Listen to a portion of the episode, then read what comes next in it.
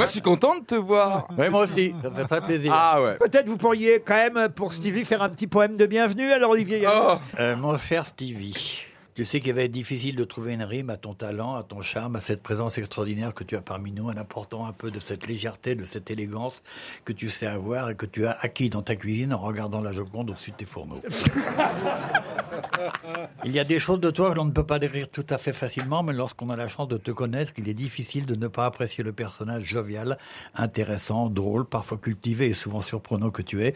Et en te remerciant, à bientôt Stevie, en espérant te revoir dans notre antenne. Tout ça évidemment improvisé. hein.